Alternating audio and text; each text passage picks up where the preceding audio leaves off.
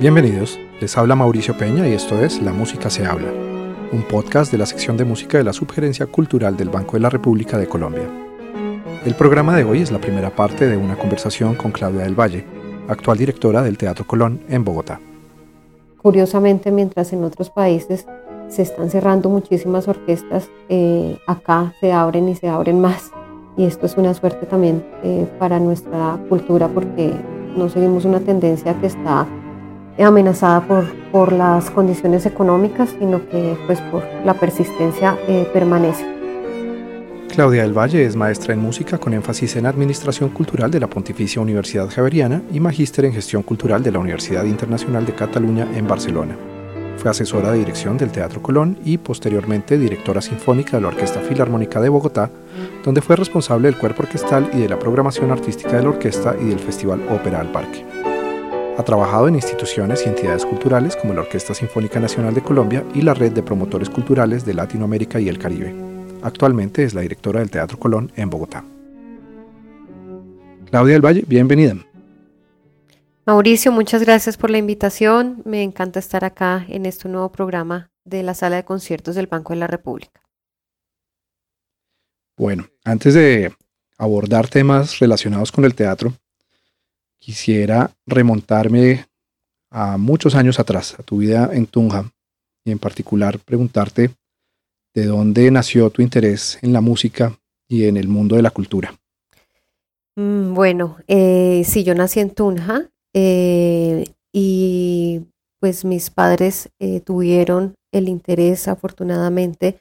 de, de llevar mi educación por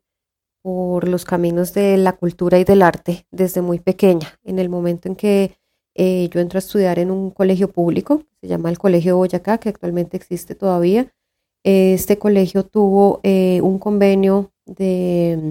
educación con haciendo un conservatorio de música especializado para niños y adolescentes, pues para primaria y bachillerato, y era como eh, pues un programa innovador en ese momento en educación y a mis padres, eh, repito, les llamó la atención y quisieron em, pues que tomara el programa. Eh, los maestros que estaban a cargo de este conservatorio eran Jorge Zorro y Jacqueline Céspedes que acaban de llegar de Rusia y quisieron hacer pues todo su programa de formación con, con lo que traían aprendido de su metodología de educación eh, en, en música. Entonces, desde primaria empecé a, estudiar la música, eh, tuve lecciones de piano, eh, estudié clarinete y me gradué con una especialización en música, con bachillerato musical, que creo que era un título pues que no era muy común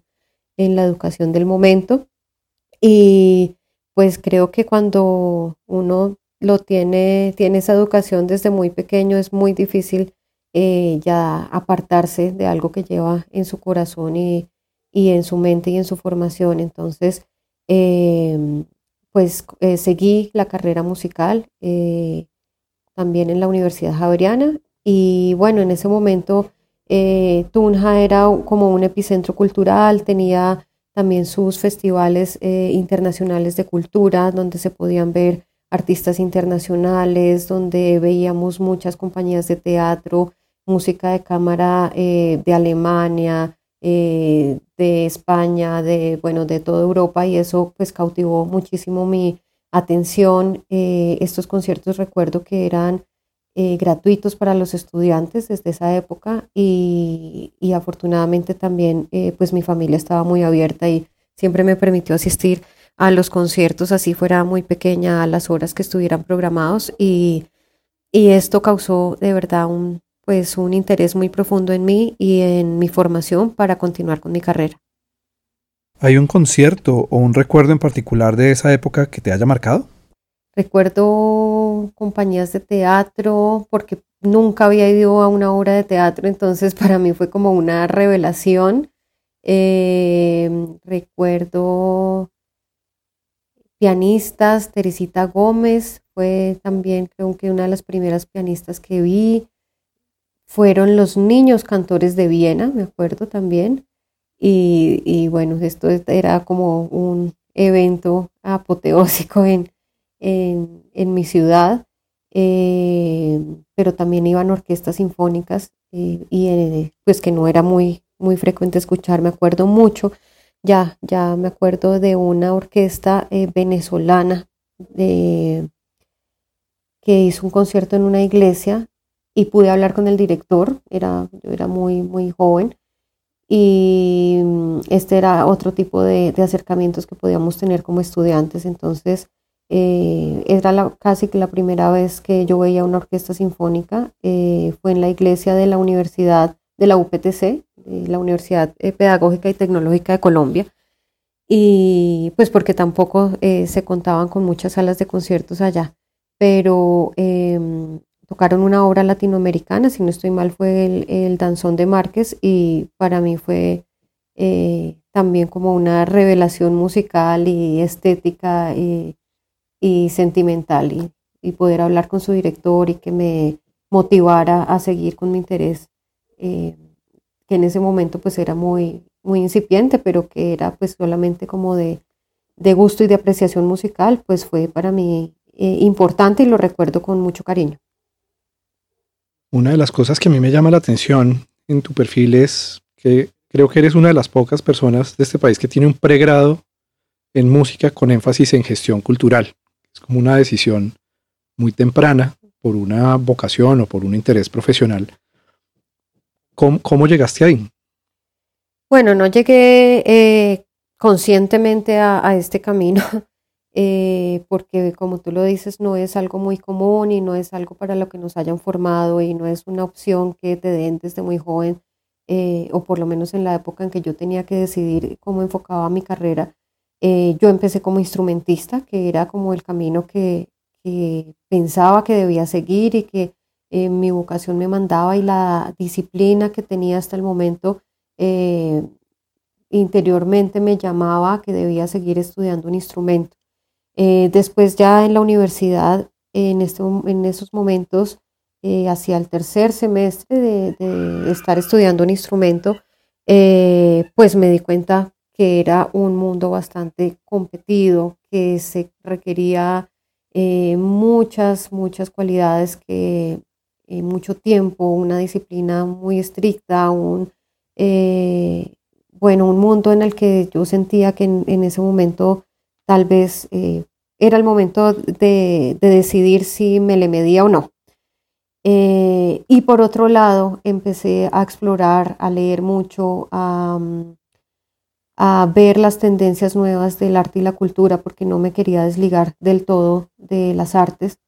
Eh, y afortunadamente conté con la guía de una maestra que quiero muchísimo, con la que he trabajado también, y fue Sandra Meluc, eh, y yo pues en mi juventud también me senté con ella a hablar y le dije, le comenté sobre mis dudas y ella me dijo que empezáramos a trabajar en un proyecto de ópera. Eh, yo debería tener unos 18, 19 años, no sé, pero con, mucho, eh, con mucha perspicacia me dijo, yo te veo en la gestión cultural, porque tienes un sentido de apreciación eh, inigualable, porque te veo eh, trabajar, porque te veo eh, con una mirada global de, las cosas. Bueno, en las clases y en las conversaciones me había notado algo. Entonces, en ese momento existía el pregrado con esta opción de administración cultural en la Universidad Javeriana y básicamente pues estaba planteado complementándolo con las clases o integrando el pensum con clases de administración de empresas de la misma universidad. Entonces, eh, pues yo asistía a mitad de las clases de música en la carrera de música y mitad de las clases de administración de empresas, con la carrera y en la facultad de, administración de empresas. Eh, este énfasis después se terminó, pero curiosamente se empezó a abrir en otras universidades también la opción de gestión cultural y las especializaciones y ya se fue abriendo un poco el tema eh, y afortunadamente pues yo pude terminar mi pregrado con este énfasis, eh, pero fui la única que me gradué en mi año y se cerró. Entonces, eh, pues fue muy importante para mí, creo que llegó en el momento oportuno y la decisión la tomé eh, como digo, con la guía de, mis maestros y también de mi familia y pues la mía propia viendo y leyendo las cosas que estaban pasando en el mundo. ¿Cómo fue salir de la universidad con un título tan novedoso? O sea, siendo la única persona graduada, no sé si encontraste un espacio profesional eh, acogedor o que acomodara ese tipo de orientación o de vocación. ¿Y hubo algún reto en particular para empezar a trabajar en, el medio cultural siendo una persona joven que no tiene experiencia en ese momento profesional y que tiene un título tan exótico? Sí, no fue fácil y no ha sido fácil a lo largo de mi carrera realmente eh, abrirme un espacio en las entidades culturales y, en lo que realmente me ha interesado. Eh, primero, pues es explicar eh, todo esto que acabo de explicar, es explicar el interés, es explicar la necesidad de las entidades, de los sectores, de los procesos de contar con, con un perfil como estos. Eh, y pues no fue fácil para mí hacerlo. Cuando salí de la universidad, Sí he contado con, afortunadamente, con el apoyo de otros profesionales, de profesores, de colegas que me han brindado una mano y se han interesado por mi perfil y me abrieron las puertas de, sus agencias o de sus empresas o de sus eh, instituciones para que fuera haciéndome un, camino. la, la primera puerta que se me abrió fue en la red de promotores culturales de Latinoamérica y ahí tenía que trabajar eh, pues unos proyectos eh, de investigación de festivales de música colombiana. Y pues si yo me ponía a pensar mucho en esos momentos, pues tal vez la investigación no era uno de mis fuertes o nunca había imaginado que, que tuviera que dedicarme a esto, pero fue el camino de un proceso que me llevó a conocer muchas personas y profesionales que, como digo, me ayudaron a abrirme un camino y, pues de ahí para adelante eh, empecé a forjarlo también con mis propios intereses. Ah, he tenido también dificultades, no solamente para expresar eh, la importancia de, contar con un profesional en gestión cultural, sino eh, por mi condición de, en, el momento de ser joven y ser mujer, pues me, he encontrado con varias barreras y lo que he intentado es, eh, pues con la frente en alto, eh, tratar de, disminuirlas o de eh, acabarlas y es una satisfacción que me da sentir en este momento que, esto ya es casi nulo. Me llama un poco la, atención ese comentario porque hay un mito o una narrativa general en, el medio cultural colombiano y es que es el medio de las mujeres que, es el medio de poblado de mujeres y que las mujeres son las que dominan ese campo. Entonces, pues me gustaría que ahondaras un poquito en cuáles son esas barreras que una mujer encuentra para entrar en el medio cultural de la gestión. O sea, tenemos figuras míticas de, la cultura en Colombia como Fanny Mickey, Gloria Sea, Marta Sen. Eh, ¿Cómo, se dan esas barreras? ¿En, qué contextos? ¿Es en todas las instancias, en todos los niveles? ¿Es por tipo de organización? Eh, ¿cómo, lo has vivido? Bueno, lo que yo he vivido no es eh, una barrera de entrada que, determine si eres hombre o eres mujer, entras o no entras, pero sí he vivido eh, los niveles y aspiraciones que, que se puede tener siendo una mujer joven son diferentes a, y pues una, como un perfil como el mío, que no vengo de una familia reconocida en el medio bogotano, en el medio colombiano, que a veces también se ve mucho esto, em, son a, diferentes niveles. Eh, desde una entrevista de trabajo eh, hay otro tipo de exigencias, otro tipo de preguntas. Eh, tal vez por también por mi misma forma de analizar todo me he percatado más de esto. Em, en la, en la parte privada lo he notado muchísimo más, por supuesto, que en, que en, el sector público. Em, creo que se exige, se exige un falso estatus también porque se tiene también esa creencia de que una mujer al frente de la cultura es la imagen de la, de la sensibilidad, pero también de la, como de lo bonito y de lo sensible y de lo lindo, pero lo lejano y no de lo del análisis y de la crítica que debemos tener los seres humanos eh, alrededor del arte. Entonces, esa visión es la que eh, he sentido y es, me parece que a veces se exige eh, al aspirar a veces a, un cargo en este medio. y contando una anécdota, también me acuerdo de tener una entrevista en una empresa privada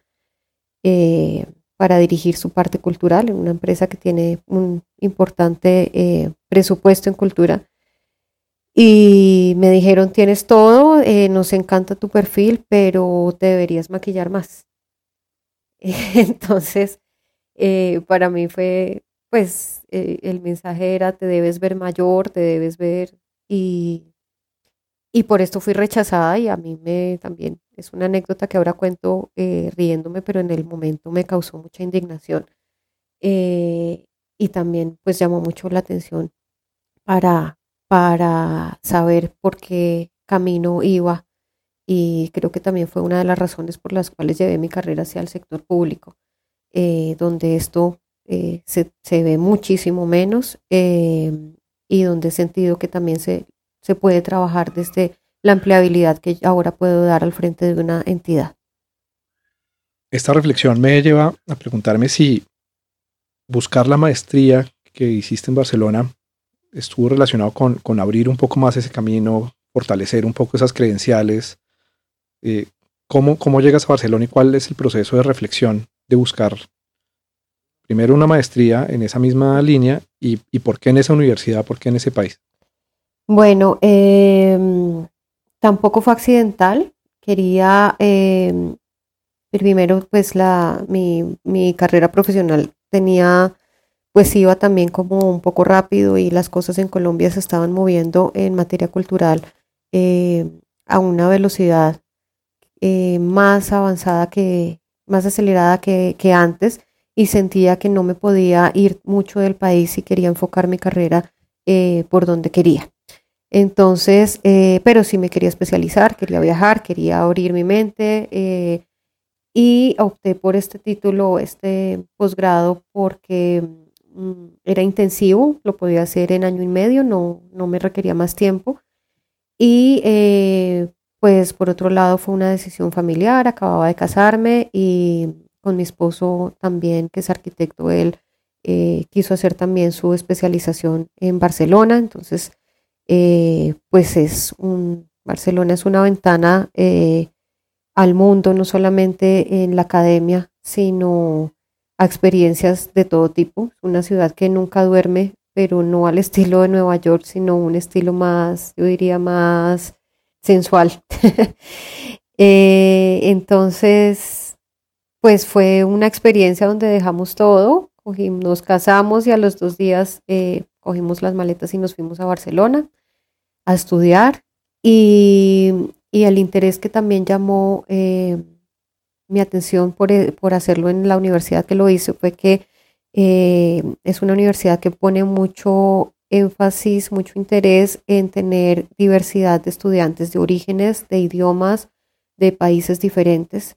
y con o sin experiencia previa en, en, la gestión cultural. Entonces tuve que compartir eh, un salón de clases con personas eh, de Inglaterra, pero también de diferentes países de Latinoamérica, eh, de India, y cada uno con su visión de las cosas, con aprendiendo el castellano. bueno, fue también una revelación y una apertura de mente para mí que venía eh, de estar trabajando ya varias, hace varios años y bueno, de estar también creyéndome verdades únicas y absolutas. Entonces fue, fue una experiencia eh, verdaderamente enriquecedora, más eh, pues toda la actividad cultural de una ciudad como, como estas. Hay algo interesante también en, en, tu perfil y en tu experiencia y es que has trabajado con dos de las orquestas más robustas de, de Colombia y que están las dos en Bogotá. Y has trabajado en ellas en, capacidades diferentes. ¿Cuánto tiempo estuviste en la Sinfónica ¿Y cómo te preparó ese trabajo para llegar a un proyecto tan grande como el que tiene hoy la Filarmónica de Bogotá? Bueno, mi interés en las orquestas sinfónicas eh, o en la música sinfónica eh, parte también casi que justamente pues hacia el final de mi carrera. Em, aunque siempre pues como digo lo viví y fui asidua asistente a conciertos y a la literatura musical, pero eh, esto es algo que, que también pues no se aprende en una academia, sino con la experiencia. Vale la pena eh, agradecer en este momento, agradecerte Mauricio que también me has acompañado a lo largo de mi carrera y fuiste en ese momento un, un, maestro para mí y, me enseñaste los detalles de, del manejo de una orquesta y de la gestión de una orquesta sinfónica. Entonces, ¿cómo podría yo responder esta pregunta sin nombrarte? Eh, eh, empezamos a trabajar juntos en la Orquesta Sinfónica Nacional. Eh, con este proyecto que se forjaba en ese momento con unos músicos muy jóvenes que estaban eh, también empezando sus carreras como intérpretes y logramos hacer un proyecto eh, de impacto nacional que, que también pues fue muy, muy interesante en el momento. Fue un reto de, de difícil porque no contábamos tampoco con mucho apoyo, eh, presupuestal, mediático, eh, y tuvimos que abrirnos como ese campo, em, esos espacios, y se vio el crecimiento de una orquesta también eh, de la mano de un director tan, tan eficiente y tan inteligente y tan talentoso como lo fue en ese momento el maestro Baldur Brenneman. entonces, todo esto fue el inicio de, de mi interés por, por trabajar en la música sinfónica. Eh, después continuamos con proyectos donde inició otro interés mío que fue eh, la ópera y lo señalo acá porque, porque pues trabajar en las dos orquestas principales de nuestro país también me ha llevado a ahondar en las producciones de ópera que finalmente también eh, resultó en que pudiera estar en el Teatro Colón. Entonces, pues iniciar este trabajo con la orquesta del país fue para mí un reto muy grande eh, a nivel profesional. Eh, adquirí un conocimiento técnico que también es difícil eh, de encontrar porque una orquesta tiene demasiadas aristas que hay que conocer. El, el manejo de sus músicos es muy difícil. Aún me considero como que tengo mucho por aprender en este campo. son individuos que tienen que trabajar en una colectividad a diario. Es verdad que todos trabajamos en equipo, pero una orquesta tiene la particularidad de tenerse que sentar codo a codo, eh, respirar al lado del otro por varias horas, tenerse una exigencia, tener una em, sincronización, que si eh, es una sincronía total, que si en ese, ese día no amaneces de buen genio, pues y te exigen y te exigen, pues tienes toda la razón en estallar. Y estamos nosotros ahí para mantener el equilibrio y llevar una temporada al final con éxito también pues no solamente el manejo de los músicos, sino de una estrategia de comunicación, de programación, eh, de llegar con un, con un concierto muy bien preparado, con una, un proyecto artístico eh, que nos llena de satisfacción y de pronto llegar al teatro o al escenario y que no estén vendidas las boletas, es, ha sido también un aprendizaje, así como ver escenarios llenos y, y los aplausos del público, pues ha sido el camino que me ha llevado también a, enamorarme de, la música sinfónica. Y en la Orquesta Filarmónica de Bogotá, pues ha sido también, estuve eh, tres años eh, a cargo del cuerpo orquestal, pero también de los proyectos que maneja la orquesta y que em, son, pues que están relacionados con el desarrollo de los proyectos de música sinfónica en la ciudad, como el Festival de Ópera al Parque, estuve a cargo de tres festivales y eh, de los festivales también de bandas, de coros, eh, y pude conocer pues de primera mano todo el movimiento que, hay en los proyectos de educación y de interpretación y de, y de desarrollo de la música sinfónica en, la ciudad y en, y en el país. Ahí hay algo también interesante y es que también habías trabajado antes en la, en la Filarmónica en 2011, si no estoy mal, y llegas como directora sinfónica en 2017 a una institución, yo creo, absolutamente transformada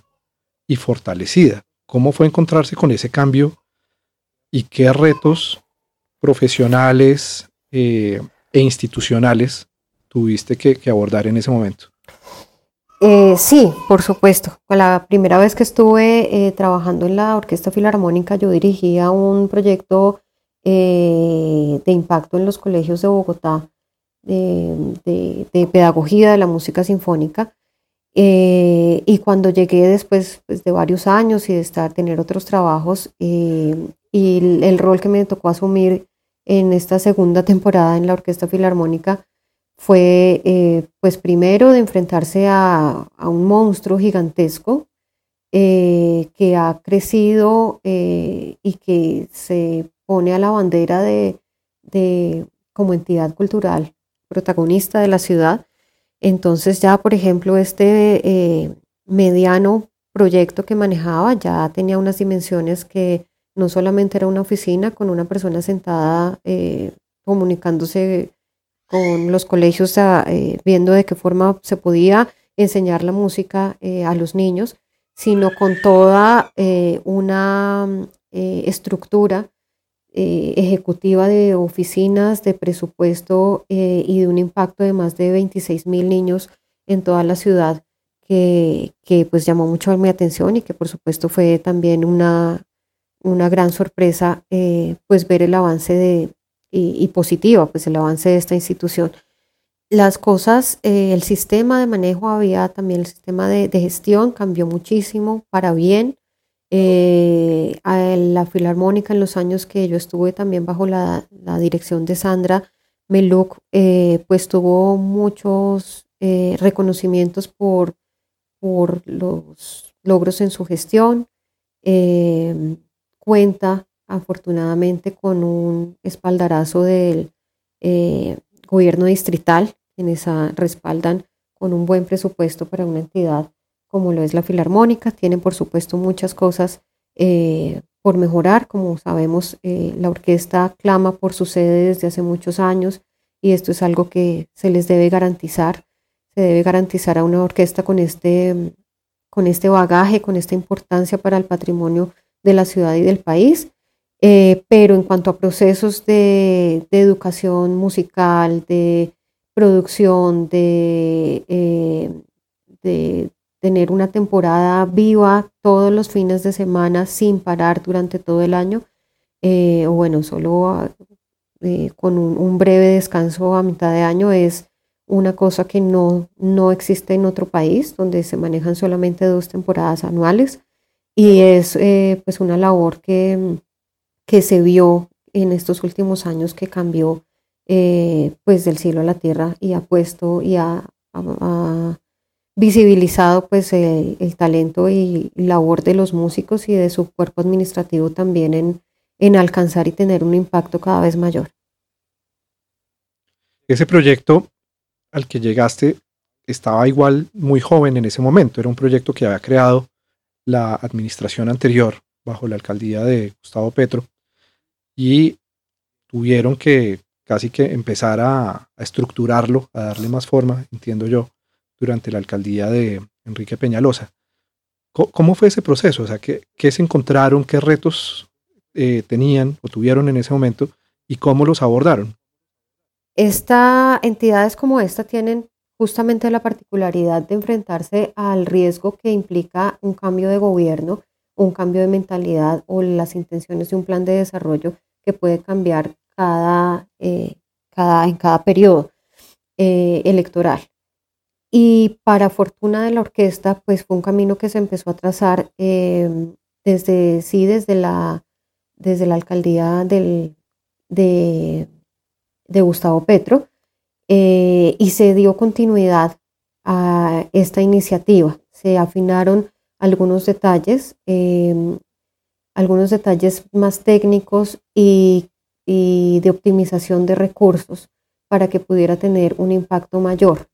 Esto también, repito, por fortuna, se tomó con muy buenos ojos y con otra continuidad en la nueva alcaldía de Claudia López, y pues para fortuna de la ciudad, porque esto no es eh, solo para el que esté dentro de la orquesta o el que esté como alcalde, sino para toda la ciudad, eh, pues lo que se ha hecho con esto es progresar y ampliar el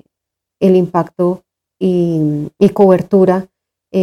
tanto de la oferta de música sinfónica como la oferta de educación musical. Eh, brevemente, pues eh, puedo describirlo como que la orquesta estaba planteada con una temporada en su auditorio León de Grave, eh, con unos conciertos los sábados a las 4 de la tarde y eventualmente pues se hacían algunas giras nacionales o internacionales y algunas apariciones o conciertos eventuales en, en, localidades de la ciudad. Nosotros pusimos muchísimo trabajo en tener presencia en absolutamente todas las localidades. Se amplió también, eh, se organizó, se estructuró el programa de orquestas juveniles, que es muy importante también para la ciudad y que no existe otro programa eh, similar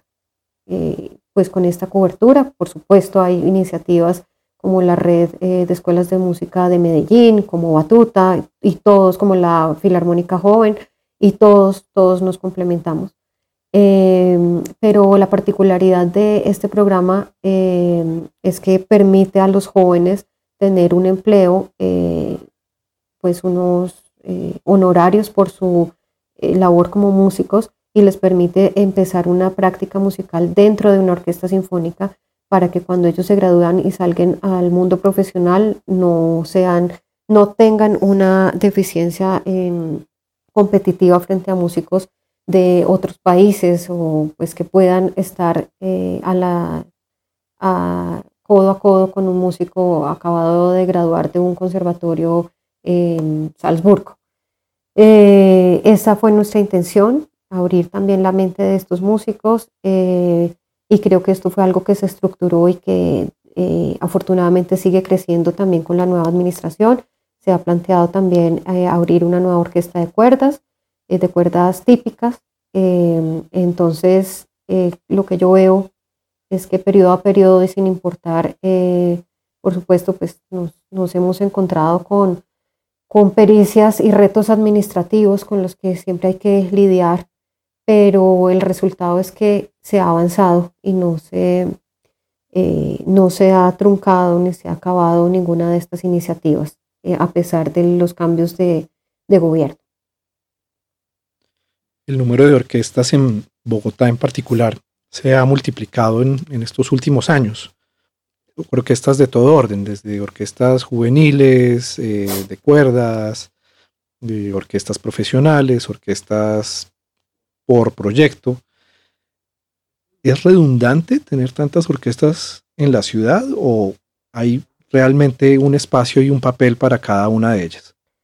Bueno, yo creo que esto nunca le va a hacer daño a, una ciudad, ¿no? Creo que siempre va a ser difícil para quienes están o estamos al frente de proyectos como estos. Para a unos se les hará más difícil que a otros, eh, según las condiciones que tengan, pero creo que esto lo que hace es, eh, pues, incentivar el interés del público, llamar la atención de que algo está pasando en, la ciudad y en el país eh, alrededor de la música sinfónica, de que tenemos músicos altamente capacitados para interpretar cada semana. Yo creo que eh, con la oferta que tenemos todos los días, eh, podríamos asistir a un concierto de música de cámara o de música sinfónica en nuestra ciudad. Entonces, creo que no se le hace un daño o no es redundante pero lo que sí falta es una coordinación eh, y de pronto un trabajo en red que nos haga optimizar los recursos que tenemos, eh, justamente porque no, no todos estamos eh, al mismo nivel, una orquesta profesional o una orquesta como la Filarmónica de Bogotá de pronto pues no tiene, tiene mucho más recursos o mucha más estructura para poder llevar una temporada que una orquesta como la eh, una orquesta por proyecto como es la Filarmonía. Entonces, eh, pero se puede coordinar un poco el perfil de cada una. Trabajar con los públicos, compartir experiencias. Este sí es un trabajo que hay, eh, hay que, empezar y hay que continuar y hay que eh, emprender y es un trabajo en red que nos permita eh, fortalecernos más como, como sector o como, como emprendimiento también de las artes, pues porque mientras, curiosamente, mientras en otros países se están cerrando muchísimas orquestas, eh, acá se abren y se abren más. Y esto es una suerte también eh, para nuestra cultura porque no seguimos una tendencia que está amenazada por, por las condiciones económicas, sino que pues por la persistencia eh, permanece. La tendencia de las orquestas juveniles es muy importante porque no se está siguiendo un modelo como el sistema de Venezuela, que era pues el sistema que en algún momento fue referente para Latinoamérica, eh, sino que Colombia ha tomado como su propio camino. Eh, tenemos también eh, pues sistemas como Tocar y Luchar, que está basado también en, en, esta iniciativa del maestro Abreu, pero también nuestra, los jóvenes que tienen la, oportunidad de tocar en alguna de las orquestas juveniles están saliendo con otro tipo de formación, otro tipo de experiencia y ya se enfrentan a un mundo más profesional en su formación. Entonces creo que todavía hay que hacer mucha formación de públicos para que esto no se vea como redundante, para que las personas entiendan que cada orquesta tiene un perfil y tiene algo que ofrecer eh, diferente, que nos enriquece eh, culturalmente, que también ir a un concierto de música sinfónica no solamente es una experiencia que les corresponde a unos pocos, sino que todos podemos eh, ir y vivir una experiencia de convivencia, de respeto, de solidaridad mm, y, tomarlo como costumbre o no, o simplemente hacerlo parte de alguna de las experiencias de entretenimiento que, vivimos en el año. Quisiera cerrar este capítulo de, las orquestas con algo que debe ser, debió, me imagino yo que puede haber sido difícil o por lo menos un reto de pronto, y es encontrarse con amigos, colegas eh, en las orquestas, me imagino, tanto en la sinfónica como en la filarmónica o en, otros cargos dentro de la filarmónica, y tener que supervisarlos, que ser un poco el jefe de personas con las que antes uno compartía una fiesta, un almuerzo. ¿Cómo ha sido ese, ese reto que yo siento que en Colombia a veces es difícil separar lo personal de lo profesional? Eh, sí, sí ha pasado mucho y me ha pasado en varios lugares, pues porque eh, tengo muchos colegas. Tengo también, eh, bueno, en la Orquesta Filarmónica tuve la particularidad de ser jefe de alguien que fue mi profesor, el maestro Vicaría, y fue un trabajo supremamente bonito, productivo, ejecutivo, que nos dejó muchas satisfacciones. También está el caso en pues, eh, de, esta, em, de esas barreras que se ponen o prejuicios de, vuelvo al, mismo tema de, por la edad o por el género o por la, si alguien considera que, que la formación o la carrera no es la adecuada, eh, pero desde un punto de vista de yo me sentaba al lado de ella en el salón de clases y ahora está frente a este nivel. Eh, de jerarquía pues en una institución, pero realmente pues es algo que pasa tan frecuente que ya, ya nos vemos eh, siempre como, como en varios lugares y también para fortuna nuestra pues podemos enriquecernos eh, de estar eh, conociendo y aprendiendo en varias instituciones y de nuestros colegas. entonces compartir experiencias y sentarnos, como se dice coloquialmente, de tú a tú, eh, ha sido, pues yo lo he vivido como con mucha satisfacción y veo que cada vez, sin importar la procedencia, eh, los músicos, colegas del medio están más abiertos a, a este tipo de apoyo. Aprovecho para volver a presentar a nuestra invitada al podcast La Música se habla del Banco de la República. Hoy estamos con Claudia del Valle, directora del Teatro Colón de Bogotá. Yo tengo un vago recuerdo de alguna conversación que tuvimos hace varios años, me dijiste que uno de tus sueños era trabajar en el Teatro Colón. Y en 2014 o 2015, no recuerdo bien, te invitó Manuel José Álvarez para trabajar con él justo cuando el teatro acababa de volver a abrir después del el cierre prolongado que tuvo por las obras de renovación. ¿Cómo fue recibir esa invitación? Bueno, esto es una historia eh, que yo me he armado también muy románticamente y que me encanta contar porque eh, se la contaré también a mi hijo. Eh, y es que me remonto también al momento en que en la universidad tuve que decidir sobre eh, mi futuro y a qué me iba, me iba, a dedicar una vez saliera al mundo laboral. Y a este proyecto que me invitó a trabajar Sandra como directora de mi carrera fue una ópera que hicimos con unos maestros y parte de la producción de la ópera de la Fenice de Venecia, eh, quienes venían a trabajar y hacer un proyecto pues, de educación con la universidad. Eh, estuve al frente pues, de ese proyecto como, como estudiante, no, tenía ninguna experiencia, pero esa ópera que fue el Arca, el Arca de Noé de Benjamin Britten eh, se hizo en el Teatro Colón. Y no era la primera vez que yo iba al teatro, de niña eh, fui varias veces y de hecho también en el colegio estuve eh, con el coro cantando eh, en, el antiguo Teatro Colón. cuando estuve, retomó en este proyecto de la, ya trabajando pues tras escena y en producción, me enamoré del teatro y algo surgió en mí y dije, aquí quiero estar. Y recuerdo que, había como publicidad de esa ópera em,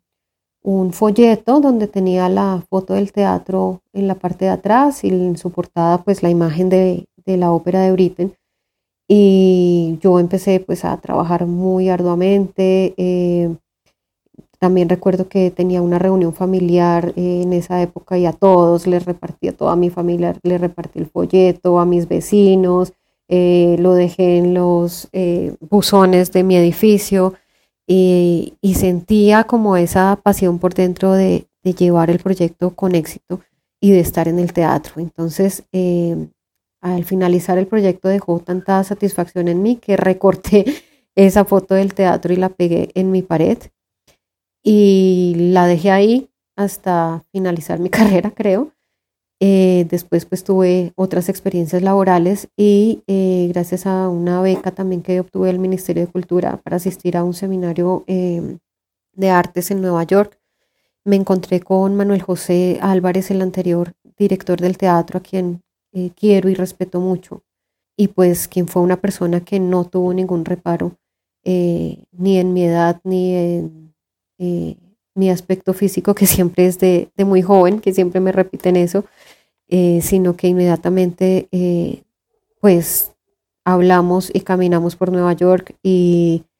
me hablamos de todo tipo de, no fue una entrevista, sino fue una conversación de colegas en el que valoró pues eh, mucho mis, mi interés por el teatro y también conté esta historia que me interesaría mucho trabajar con él en el teatro, en el nuevo Teatro Colón, que acababa de reabrir. Eh, y pues fue esa primera conversación la que también nos, nos encontró como en varios puntos y al llegar a, pues de vuelta a Colombia, eh, retomamos nuestra, en una llamada y me invitó a, trabajar con él, a hacer su mano derecha, donde estuve aproximadamente eh, cuatro años. al lado de su gestión, que es una excelente gestión en el teatro, volvió a abrir las puertas, volvió a llenar el teatro eh, de público, hizo una programación eh, diversa, interesante, y pues el cuento continúa eh, al estar ya al frente de, este teatro. No sé si el haber recortado esa foto, el haber tenido esa conversación contigo, Mauricio, y haberte contado que era mi sueño, fue estas experiencias que dicen que lo que uno, que hay que tener cuidado con las palabras porque de pronto se cumplen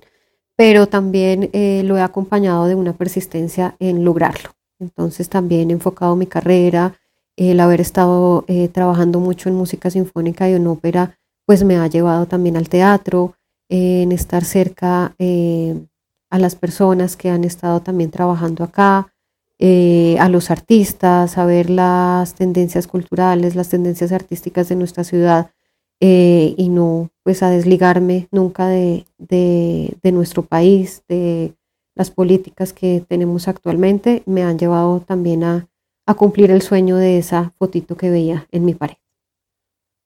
Cuando el Teatro Colón cerró en 2009, estaba también cerrado el Teatro Col Subsidio por las obras de la calle 26. El Teatro de Bellas Artes acababa de abrir y no existía el Teatro Mayor. Cuando reabre el Teatro Colón, ya están estos tres teatros funcionando, cada uno orientado hacia un público muy particular, cada uno con una línea de programación quizás bastante clara hacia la audiencia. ¿Cómo fue ese diálogo interno con Manuel José de hacia dónde llevar el teatro? ¿Cómo iban a hacer ustedes para volver a poner al Teatro Colón en el mapa? Bueno, eh, también fue una pregunta difícil. Yo no estuve desde el primer día de la reapertura, pero sí empecé como en el primer año. Eh, pero sé que eh, desde el primer momento Manuel José tenía clara una visión del teatro como el teatro del país, no solamente un teatro que se ubica y que tiene un valor en el centro de la ciudad y que tiene pues el valor patrimonial que todos conocemos,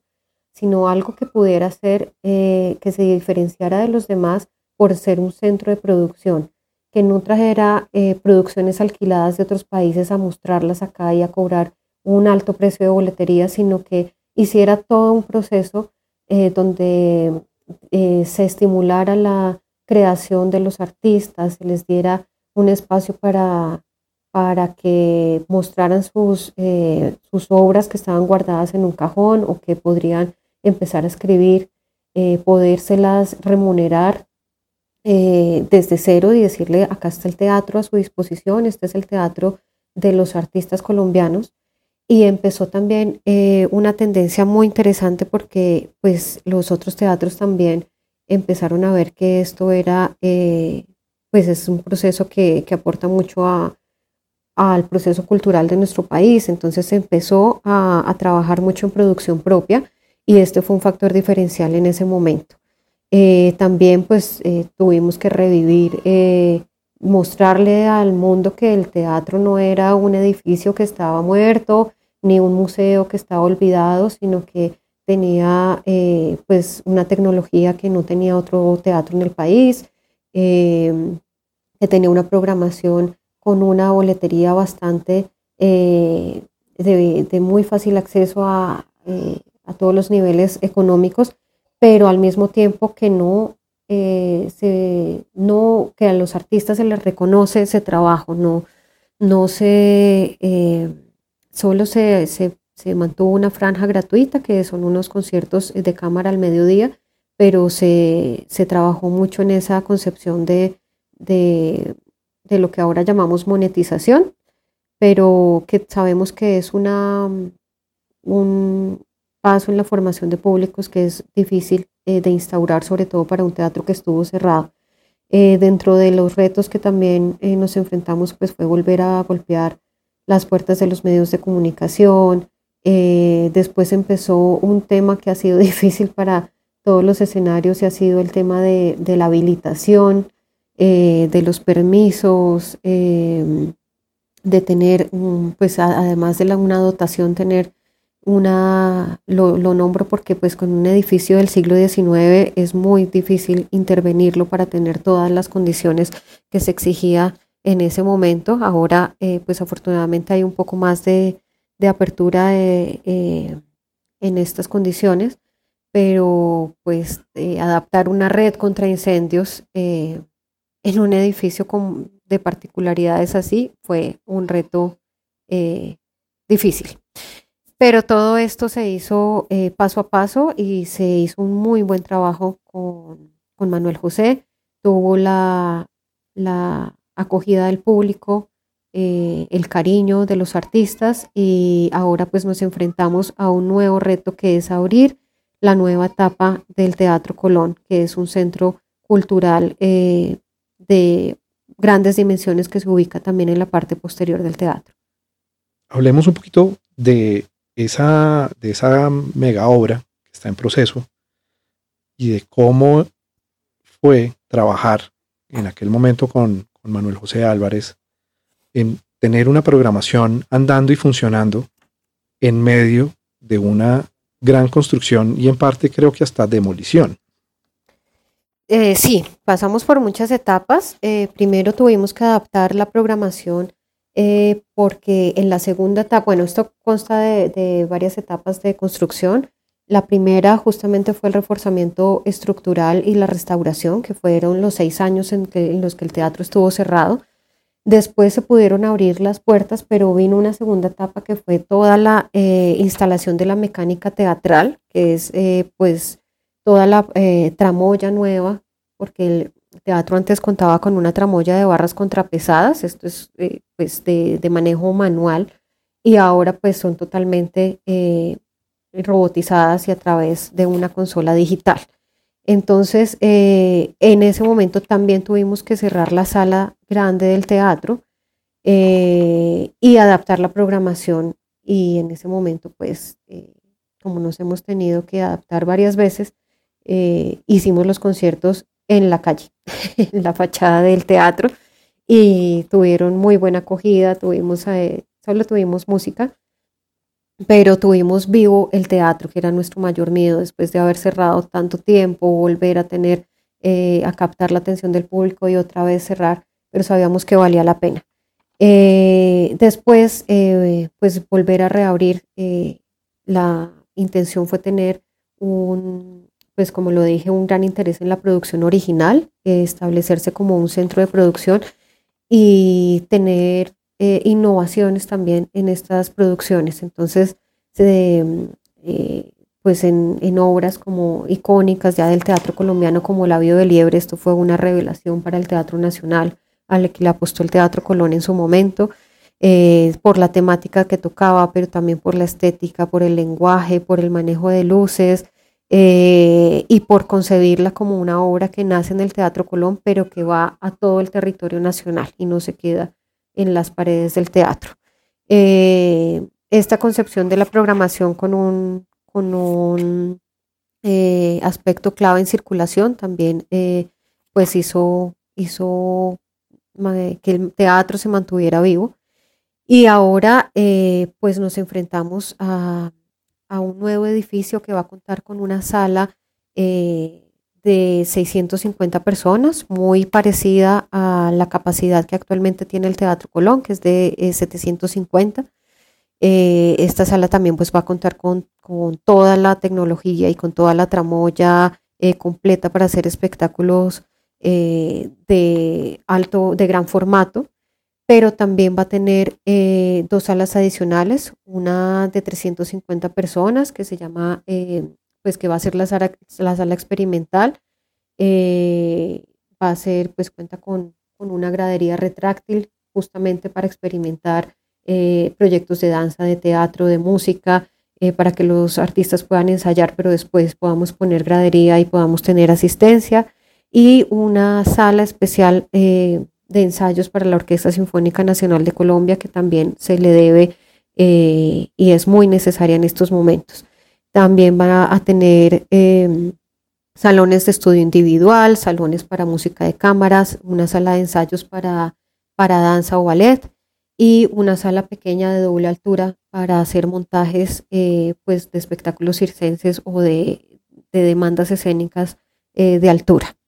Eh, va a tener unos talleres de vestuario, de maquillaje, cuartos técnicos, de iluminación, de sonido y un depósito de escenografía que en estos momentos nos hace eh, mucha falta al ser un teatro, como mencionó, de producción. También tendrá un restaurante y unos pocos parqueaderos porque eh, pues también en su concepción no se quería eh, incentivar mucho el uso del automóvil, sino pensamos que también en ese momento para el futuro, el, el futuro que ahora es el presente, ya íbamos a, aprender un poco más el uso del servicio público de la bicicleta, de llegar al centro de unas formas más adecuadas que eh, el automóvil, sobre todo en la Candelaria, que eh, solo cabe un carro por, por vía. Entonces, sí va a tener este servicio, pero, pero moderado. ¿Cómo va ese cronograma de construcción y, ha tenido el impacto esto del cierre actual de, la cuarentena? Eh, ha, impactado el cronograma de, construcción? ¿Cuándo va a estar listo el, centro cultural? Bueno, el centro cultural está en su última etapa, ya em, está terminando su etapa de obra gris y ya nos enfrentamos a toda la etapa de dotación y de adaptación eh, que es también amplia porque pues eh, teniendo el edificio ya hay que eh, ver como todos los requerimientos de, para su funcionamiento. el cronograma está planeado para abrir en el segundo semestre del año 2021. Por supuesto, la obra tuvo que parar por eh, la emergencia sanitaria eh, y paró alrededor de dos meses. Entonces, eh, lo que se está haciendo en este momento y desde el Ministerio de Cultura se le está apostando por no tener mayor impacto en estos retrasos y ya se reanudó la obra con, con, el personal que es posible en este momento, con el número de personal que es posible, con los protocolos esto también, aunque pues puede, permite que las obras se reactiven, no es a la misma velocidad eh, que en la normalidad. Y también pues que cuando una obra, lo que eh, pasa es que cuando una obra se para, no solamente se para en ese momento eh, con una pausa y se puede reactivar, sino que se pueden haber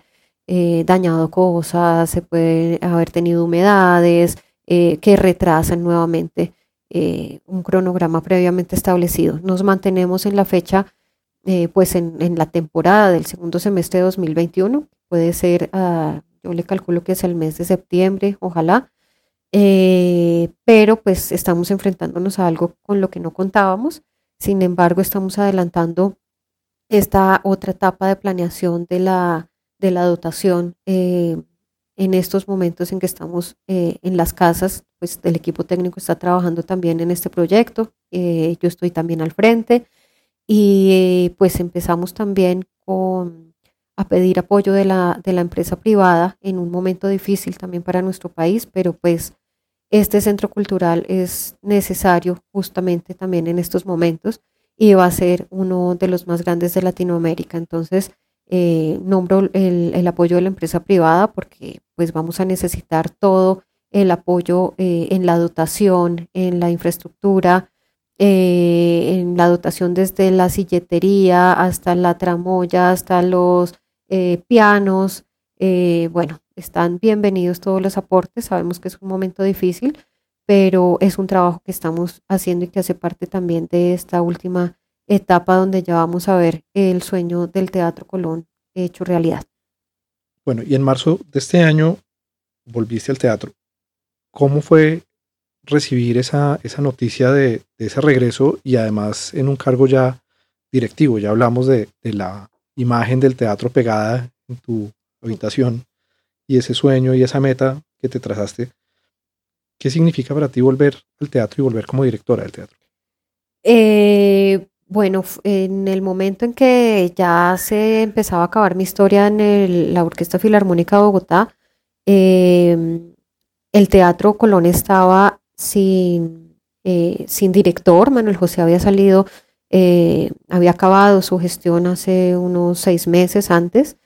y pues yo veía la necesidad, veía mi interés, veía la oportunidad y directamente me acerqué al Ministerio de Cultura, a la señora ministra, al viceministro y les presenté mi hoja de vida y mi disposición eh, para emprender este cargo. Eh, para mi fortuna, pues me dieron una entrevista, pudimos mantener una conversación donde les comenté mi visión para, para con el teatro estos próximos años, mi trayectoria y mi interés en hacerlo mejor. Eh, y en crear un buen equipo y unas buenas estrategias para,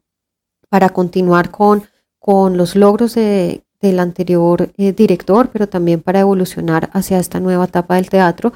Y bueno, recibí la noticia y la invitación también del ministerio, pues con, con mucho entusiasmo, con mucha alegría, con mucha energía eh, y con muchas ideas de programación y de trabajo que rápidamente no fueron truncadas, pero sí tuvieron que ser reemplazadas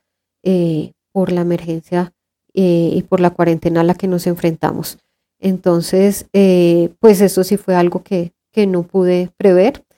pero que, pero que también me puso a pensar que si,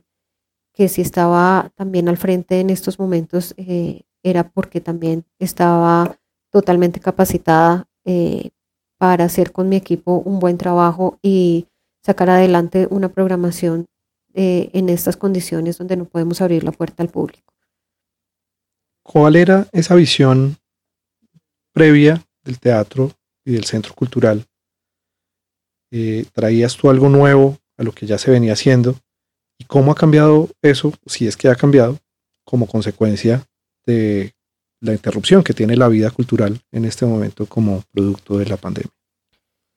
Bueno, eh, yo creo que la visión se mantiene. La visión es eh, de instituirnos pues como un gran centro cultural de Latinoamérica, un centro de producción, eh, de tener cabida para todas las artes escénicas y la música, eh, tener una especial, un especial interés eh, en la temporada de la Orquesta Sinfónica Nacional de Colombia. Em, pero pues la remoción sí ha sido como en términos de,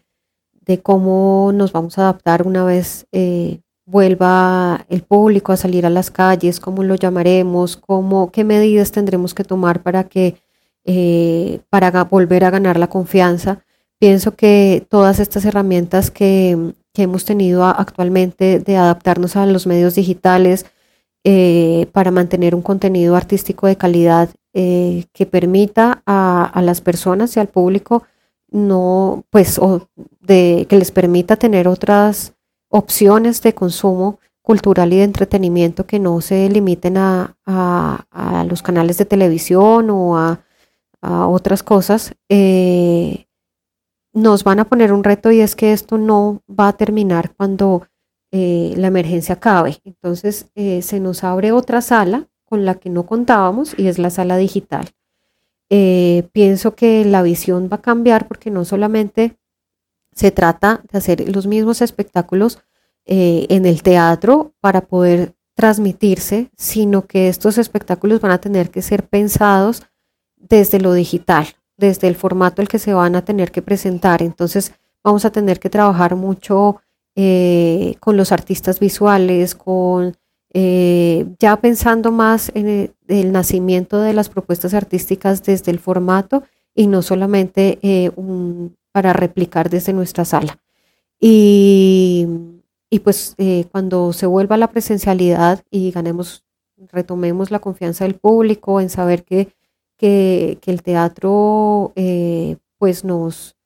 nos fortalece como sociedad, nos fortalece nuestra identidad, es un punto de encuentro donde eh, no es que nos olvidemos de, nuestras eh, tendencias, nuestra personalidad, nuestras opiniones políticas, al contrario, es un punto de encuentro donde entablamos unas conversaciones, pero con un lenguaje muy positivo vamos a tener que continuar eh, tanto con la oferta eh, en vivo como con la oferta digital, como con este replanteamiento que se están haciendo todos los artistas de, qué fue lo que pasó, qué es lo que hago yo y vamos a tener que hacer eh, un gran impulso a la producción nacional. Si antes ya teníamos un bagaje en donde teníamos mucho invitados, muchos invitados internacionales, venían compañías en gira por Latinoamérica, compañías europeas, veíamos lo que estaba pasando en el teatro de Nueva York, veíamos eh, la música de eh, África, de los coros de gospel. Bueno, en este momento tenemos que enfocarnos muchísimo en nuestra producción nacional, en recuperarnos tanto anímica como económicamente y seguramente ese es el giro que va a dar nuestra programación. Quisiera nos contaras acerca de un proyecto que leí en las entrevistas previas a, que cerrara el teatro y era, había un proyecto de hacer la ópera Barba Azul de Bartok, si no estoy mal, eh, ese era el proyecto que tenían para este año. ¿Cómo era ese proyecto y eso sigue de alguna manera en, los planes eh, para, en algún momento? Sí, ese fue uno de los proyectos que, que más me, me costó aceptar. Eh, acepto que, que, estaba en negación de, cancelarlo y quise mantenerlo vivo a pesar de las, de las circunstancias. Eh, le di muchas vueltas. Eh, quisimos al ser el año Bartok hacer esta ópera que no se ha hecho en Colombia. Es una ópera particular por, por su por, pues por su compositor, por la forma en que fue escrita, por su formato, solamente cuenta con dos cantantes, no tiene coro, pero es de, una, de un interés, eh, como digo, musical y estético muy profundo y se diferencia muchísimo de las óperas eh, clásicas que estamos acostumbrados a, escuchar mucho eh, acá en Colombia. teníamos la, la intención también de trabajar con la Embajada de Hungría, eh, quienes también pues eh, tenían una gran iniciativa de traer dos cantantes húngaros eh, y hacer un intercambio pues de culturas, sabiendo que Bartok también profundizó muchísimo en el folclore de su país, la intención de nuestra era hacer como ese diálogo entre el folclore latinoamericano, colombiano, con ese folclore húngaro, hacer una serie de conversatorios alrededor del tema, ver por qué Barba Azul es puede tener una relevancia en nuestra época. Contábamos con la Orquesta Sinfónica Nacional de Colombia, con la dirección escénica de Pedro Salazar. Y bueno, habíamos adelantado ya el proyecto, el cronograma, las condiciones eh, técnicas y económicas y artísticas. Eh, pero bueno, pasó lo que pasó y el proyecto, pues, eh, creemos tanto en el proyecto y en su eh, pertinencia para el momento, que eh, seguramente lo que vamos a hacer es reprogramarlo para 2021 en cuanto podamos ya nuevamente entrar al foso del teatro, tener a una orquesta, tener a, un grupo de, eh, a un elenco de artistas pues en las tablas del teatro.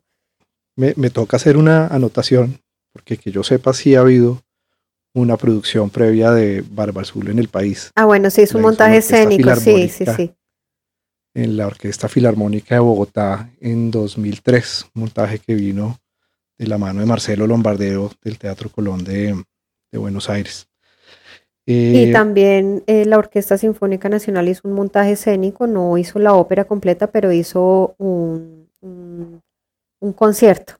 eh, de, la, de la obra hace un par de años. Anotaciones importantes. Anotaciones importantes, sí. Pregunta que yo creo que es un reto para muchos administradores, gestores culturales. Tu formación inicial fue como clarinetista y eh, tu formación universitaria, además del énfasis en gestión cultural, pues muy enfocado también en música. Y ahorita estás al frente de un teatro en donde tienes que manejar otras expresiones artísticas. ¿Cómo se enfrenta a alguien que tiene tanta experiencia, tanto conocimiento de música específicamente, experiencia en orquestas, a todo un escenario y un centro cultural en ciernes que tiene que abordar tantas otras expresiones artísticas. Eh, bueno, es algo que yo también me, me he preguntado mucho y, y, pues es muy difícil encontrar una persona que tenga eh, una experiencia, un conocimiento en absolutamente todas las artes pero lo que sí hay que tener es un sentido, eh, un sentido eh, artístico, estético eh, y, de, y, de, apreciación para tener una programación equilibrada. por supuesto, mi experiencia en la música me ha servido muchísimo para abordar este tipo de proyectos de ópera, de una temporada sinfónica, de música de cámara, eh, hasta de conciertos eh, de música pop o de nuestros artistas eh, nacionales. y pues mi experiencia en el teatro y la, bajo la enseñanza, las enseñanzas de Manuel José, pude conocer muchísimo del mundo del teatro y también llevarlo en mi corazón, del teatro y de la danza y del circo, pero reconozco que no soy experta en las artes escénicas y por eso pues a lo que le apunté fue a formar un equipo interdisciplinar donde pudiera eh, asesorarme e ir creciendo en, estos temas. Eh, los artistas pues lo han tomado muy bien, también valoran mucho mi bagaje de formación musical. Creo que nos hemos complementado, ha habido un diálogo abierto, en los momentos en que siento en que no estoy cómoda, lo he expresado, en que siento que tengo muchas dudas sobre algo, lo he expresado y he encontrado pues la asesoría eh, necesaria. Acudo también a las personas que sé que tienen una, eh, una experiencia y que son expertos en, en materia para que eh, me den una mano. y por otro lado, pues le apunto mucho al instinto que me ha funcionado eh, muchas veces. Y sobre todo con la tranquilidad de saber que no todo, no solamente el éxito en boletería es el éxito eh, de, en la propuesta artística que se plantea o en la programación. Eh, y esto sí, en esto estoy convencida porque hay que trabajar en, en cosas paralelas, pero a veces lo fácil resulta no tan interesante y lo interesante a veces resulta eh, no tan bien acogido, pero, pero es necesario hacerlo. Entonces, ese equilibrio es el que me ha permitido sentirme tranquila, eh, rodearme de personas y de un equipo que esté bien eh, formado y que conozca mucho el sector y oír mucho, escuchar mucho las propuestas artísticas de, de todo tipo. Llegaste al teatro en marzo y quería preguntarte si alcanzaste a, tener programación eh, en la sala, en el tiempo que alcanzó a estar abierto el teatro, siendo tú la nueva directora. Sí, eh, bueno, alcanzamos a tener un concierto de la Orquesta Sinfónica Nacional y un concierto privado para eh, la Fundación Cardioinfantil con Juanes y Fonseca. En este último concierto eh, recuerdo haber estado con Juanes en el, en el camerino, pues agradeciéndole su presencia en el teatro y me comentó y me dijo, ¿qué es lo que está pasando? Me parece un poco exagerado eh, esto de la cancelación de, me acaban de cancelar eh, no sé cuántos conciertos, no sé qué está pasando. Bueno, estaba bastante contrariado y,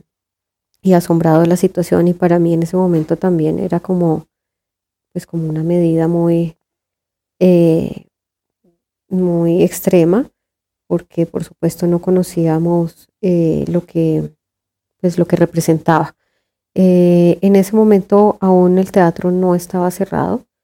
pues no, la indicación no era esa, pero yo ya sentía que en los próximos días era lo que iba a pasar.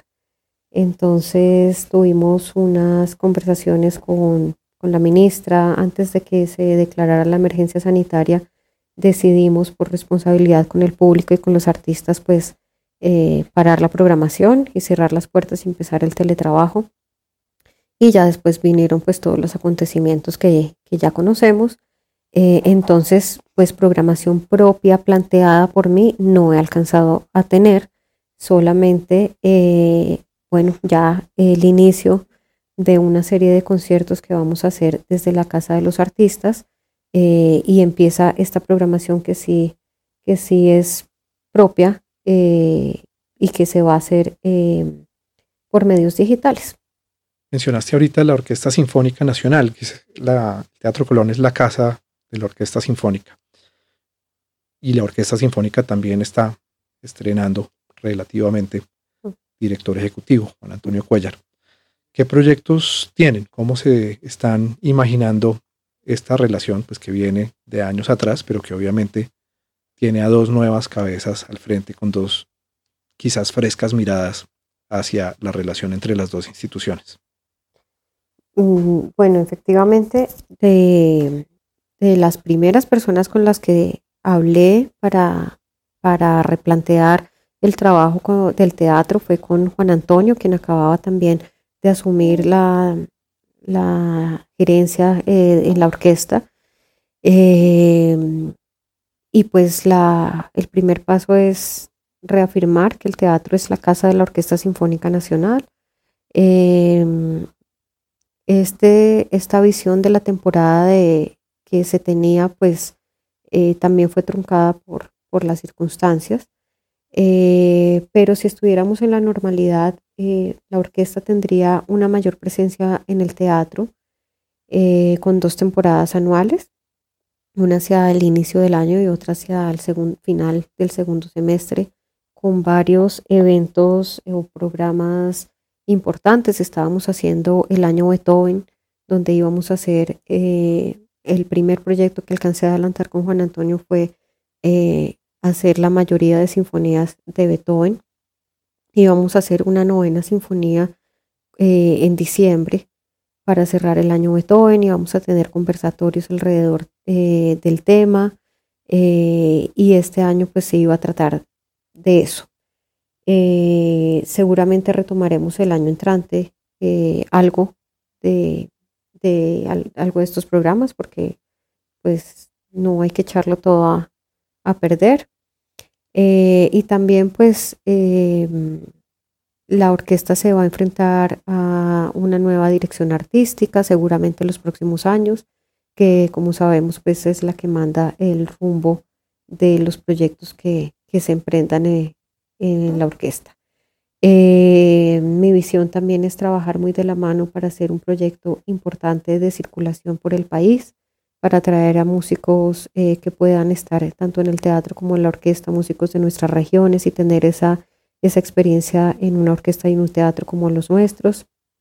eh,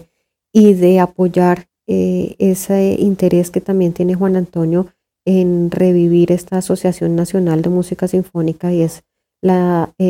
integración y trabajo en red con el resto de orquestas de nuestro país eh, tenía planeado también, y es un proyecto que pienso mantener, hacer un mini festival de orquestas eh, donde seguramente, pues, por supuesto, estará la Sinfónica Nacional, pero también eh, la de Medellín. ojalá podamos invitar a la de Cali y tener una muestra de esta, este movimiento orquestal de nuestro país, del que hablábamos también anteriormente. Teniendo en cuenta esto, esto que mencionas del trabajo en red, en medio de esta situación sé que has tenido que estar en, reuniones con diferentes entidades y representantes de varios sectores de la cultura, pues, por estar, ah, ser parte también del Ministerio de Cultura. ¿Cómo ves tú en general el manejo de, esta crisis en las entidades culturales del país? ¿Qué, retos estamos teniendo, teniendo como sector? ¿Qué podemos aprender del momento? ¿Qué adaptaciones vamos a tener que hacer todos, todos en conjunto? Bueno, yo creo que eh, lo primero que te, pues ya aprendimos o ya nos hemos dado cuenta es que estábamos eh, cada uno de nuestros lugares viviendo eh, desde ciertas comodidades y no, y no estamos preparados para una crisis así, de este tipo. Entonces creo que lo primero que debemos aprender es que esas cosas pequeñas o esos problemas que están debajo de la alfombra en una crisis, que en una crisis salen a relucir, pues hay que arreglarlos. Si hay problemas eh, financieros, si hay problemas de dotación de instrumentos, de partituras, eh, un problema de comunicación eh, se agrava. Entonces, como creo que el primer aprendizaje es como a no, no dormirnos así las cosas estén bien, sino a estar revisando y revisando qué es lo que pasa, porque en una posible crisis todo se agrava más. En medio de, este, de esta situación, nos hemos visto todos obligados a ver quizás más series de televisión, a ver películas, a, tenemos de pronto algunos más tiempo para leer o nos ha tocado escoger una línea de entretenimiento en casa para para llevar el tiempo también. ¿Algún libro, alguna película, algún disco, alguna obra musical que te haya sorprendido en este momento? Em, bueno, una serie que me sorprendió y que recomiendo mucho y es muy corta es Unorthodox eh, en Netflix y trata sobre la vida de una mujer que ha estado en un barrio de extremistas eh, en Nueva York y escapa eh, para emprender su vida. Ella quiere ser pianista y ha estado tan encerrada que que no ha vivido como esta, no se ha enfrentado como al mundo real y se va a Berlín y escapa, se escapa y deja a su familia y a todo, todas sus tradiciones eh, extremistas para emprender su nueva vida. Es muy interesante. Eh, y bueno, una obra, una obra musical, bueno, he escuchado mucha música antigua, pero eh, últimamente también he explorado pues nuevos sonidos de, nuestro folclore nacional. Hay em, un disco nuevo de la agrupación Plu con Pla de Tumaco que explora diferentes sonidos eh, de percusión y de, los, de la música del Pacífico eh, con una energía estupenda y con mucha, con un eh, resultado sonoro muy, muy particular. Y también recomiendo mucho el último disco de Samuel Torres que se llama Alegría. Fue grabado también, es una continuación como de sus de su discurso musical, pero también intelectual y político, pero ya un poco más positivo. Eh, reúne a músicos muy de muy buen bagaje. fue grabado desde Nueva York y también integra eh, ritmos y, sonidos de nuestro folclore latinoamericano. He estado pidiéndole a nuestros invitados recomendar discos de artistas colombianos para que los compren, justamente con la idea de darle a los artistas algún ingreso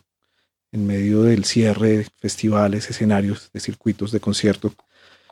¿Te quedas con esas dos recomendaciones que acabas de hacer o quieres recomendar algún libro para que los oyentes realmente lo compren y apoyen a ese artista en este momento. Sí, eh, pues bueno, si puedo recomendar otro, también recomiendo el último, la última producción de